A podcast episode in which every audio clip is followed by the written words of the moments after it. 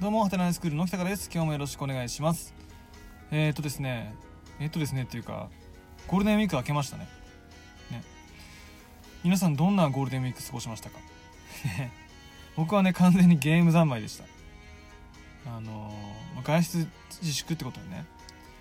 外出られなかったんで、ま家の中でやれることっつったら、まあ子供と遊ぶか、あとはテレビゲーム。ね。でも散々テレビゲームやってね、あのーうん、なんだろう。う普段で味えない味わえないレベルのね、ゲーム時間を、過ごしたんで、大満足だったんですけど、えっ、と、たまたまですね、あのー知り合いの先生と一緒にやるゲームがあってね、でいろいろ喋りながらやってたんですけど、あのね、なんですかね。このコロナ期間コロナによる自粛期間で溜まってたこの話したい欲、ね、誰かと喋りたい欲っていうのはかなり満た満たされてね。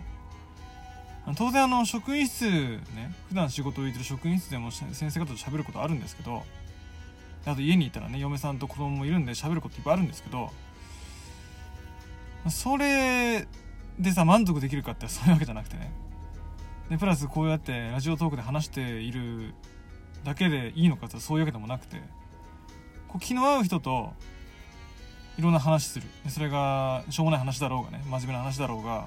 話するってことのねなんか素晴らしさっていうのを改めて実感したんですよね。でね本当にさこの期間ってさその話し相手に飢えてる人が多いみたいで例えばあの斎藤さんっていうアプリね知ってる人は知ってると思うんですけど不特定多数じゃないごめん、うんと、不特不特定多数じゃなくてランダムで、ね、誰かその斎藤さんってアプリ使ってる人とつな電話がつながるっていう。だから誰と電話つながるか分かんないんだけど電話するっていう風にピッて押したら同じ斎藤さんのアプリを今ちょうど電話するってした人とつながって話ができるっていうアプリがあってそれ結構昔からあるアプリなんですけど基本的にはね、あの、下水人の集まりなんですね。基本は。あの、あのあわよくば女の子と喋りたいなって思ってる出会い目的のおっさんとかがさ、こうやってるようなアプリなんだけど、それが最近こう、ね、こんな状況だから、友達と話すこともね、なくなって、暇でしょうがない人が、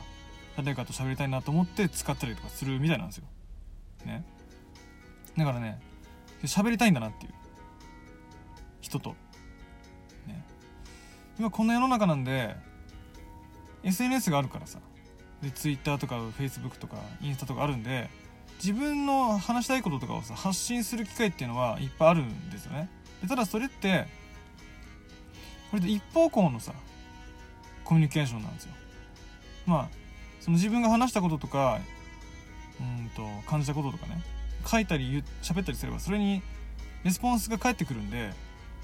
ある意味双方向のコミュニケーションにはなってると思うんですけどたださそのその返ってくるレスポンスがさ割とこう何て言うんですか丁寧にレスポンスしてくれる人もいれば雑いレスポンスをしてくれる人もいるんですよね。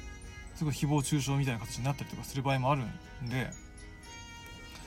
でもさあの人とね面と向かって会話したりとか電話したりとかってなると直接的なこう何ていうの雑な扱いってしにくいじゃないですか。ちゃんとね自分が話したことを相手が聞いてくれたんだったら相手の言ってることもちゃんと聞かなきゃいけないなって思ってさちゃんとしたコミュニケーションになったりすると思うんでそういう意味でね SNS とかっていうよりは直に話すっていうことを今必要としてる人が割といるんじゃないかなと思ってるんですよね。でそれに加えてこうさうんと今ってね、う、高齢者の方がさコロナにかかって重症化するリスクが高いって言ってるからよりね例えば70代以上とかね60代以上の人の方がさ外出られなかったりとかねするそういう状況になってると思うんですけど年配であればあるほどさ家に引きこもってるといろんなリスクがあるんですよね。それこそなんだろうな脳の老化が早くなってしまったりとかね。あと足腰が立たなくなってしまったりとかさ、ね、っていうようなリスクがあってさ。コロナにかかるよりも先に体の方がどんどん弱ってっちゃって結果的にこう死がね近づいてきてしまうっていう風なさことがあると思うんですけどそれを解決する一つの手段としてはやっぱ話すことって大事なんじゃないかなと思うんですよね。喋る。例えば自分が何かこう文字打つとかね誰かのために何かをこう表現して絵を描くとかね文章にしてもなんか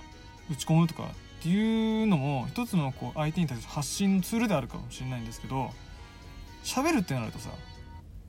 その場で話すための言葉を頭の中で一生懸命考えてさ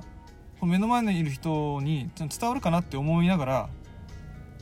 頭をフル回転させながらそして自分の体を使いながら何とか発信するんですよね。その時の何て言うのかな。脳の動きって結構えげつない動きしてると思うんですよね。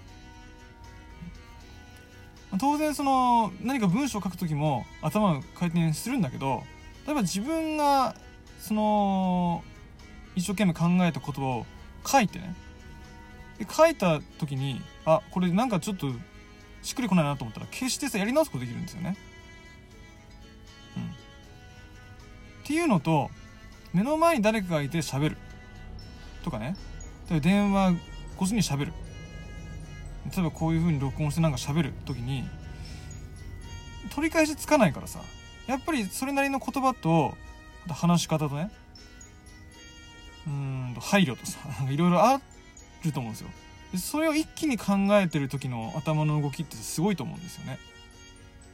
だから例えばボケ防止とかさいうのに会話ってねすごく大事だと思うんですよ。ね。こんな時こそさそのお家にねずっと引きこもらなきゃいけないようなおじいちゃんとかおばあちゃんとかにはさ電話かけてあげた方がいいと思うんだよね。すごく思うんですよ。ね。それをなんかほったらかしちゃったらさどんどんどんどんやっぱりこう、ね、孤独感に苛まれたりとかね当然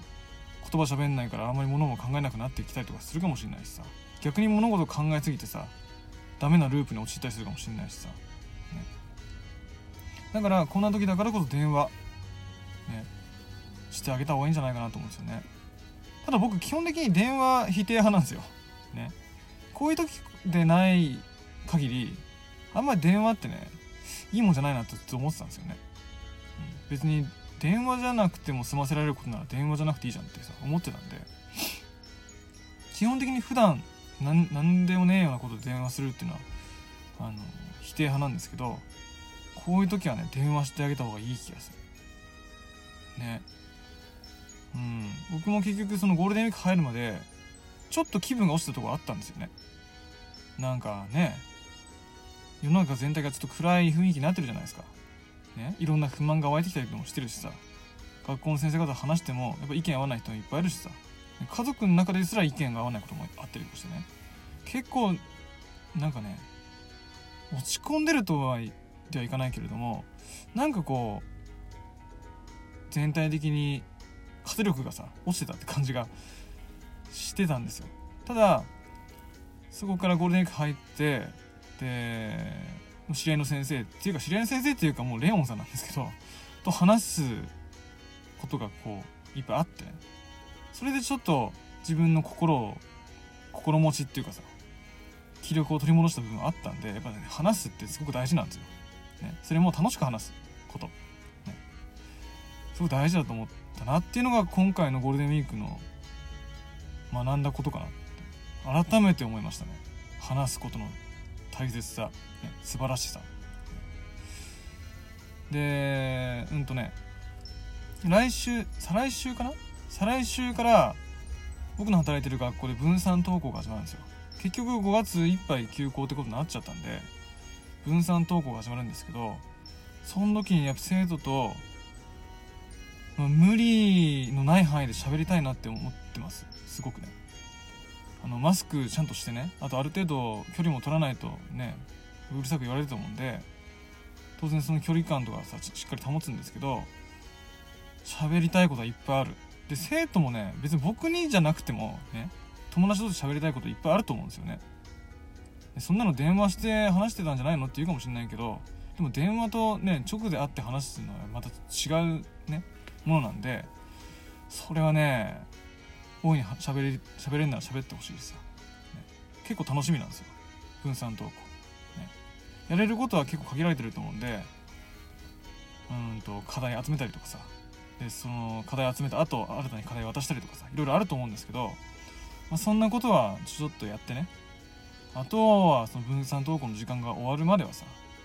喋れることあんなら喋る。ね。いっぱい喋ってさ少しでも心をね。リフレッシュさせてまたちょっとの間ね家でさ過ごす。そのためのなんかいい時間にしてくれればなと本当思ってるんですよ今は。ね。まあ、これからどうなるかちょっとまだ分かんないですよね。5月31日迎えてそこからまたすぐスタートになるかどうかも怪しいとこなんですけどまあ、とにかくいっぱい喋ってね僕もこんな形でねせっかくラジオトークやらせてもらってんだからいっぱい喋ってさ、ね、また Zoom でなんか誰かとつながって喋りながらゲームしてもいいと思うしさとにかく喋るってことをいっぱいできればなと思ってこの一月また過ごしてかな行こうかなと思ってるんで是非皆さんも発信できたりとか喋る機会が増やせるんだったらどんどん増やしてやっていってほしいなと思ってます。ということで今日はこんなとこで終わります。どうもありがとうございました。